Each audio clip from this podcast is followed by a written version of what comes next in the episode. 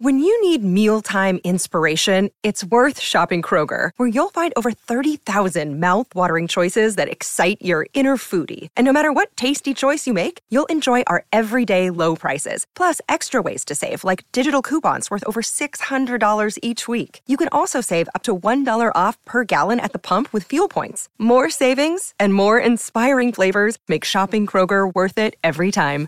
Kroger, fresh for everyone. Fuel restrictions apply. As Steve Maraboli said, we all make mistakes, have struggles, and even regret things in our past. But you are not your mistakes, you are not your struggles, and you are here now with the power to shape your day and your future.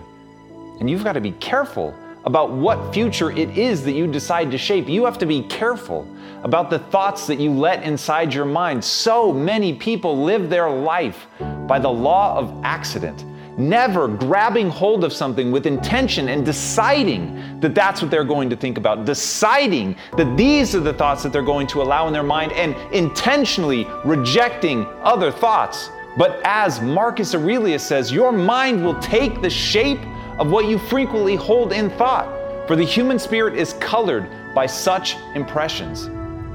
And that's why it's so critical that you decide the things that you're going to pursue mentally, that you decide what you're going to hold on to. And you have to make those decisions based on what you decide you want to become.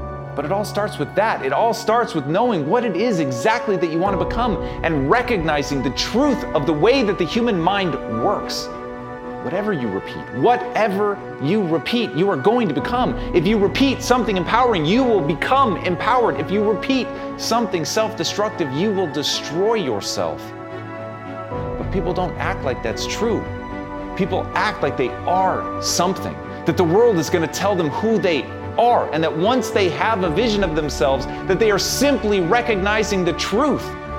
But that's the lie. That is the great fallacy. That may be the greatest lie that we have ever believed that we are somehow stuck in time, that we are somehow made, created, and like a pot of clay.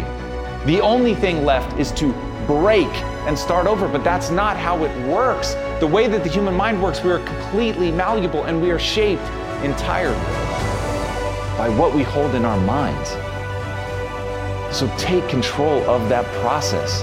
Decide who you want to become, and no matter how fake it feels at first, you've got to go down the process of repetition and shaping yourself the way that a sculpture creates that ultimate work of mastery. Piece by piece, bit by bit, day after day with intention, so that you can finally reveal what you want to be.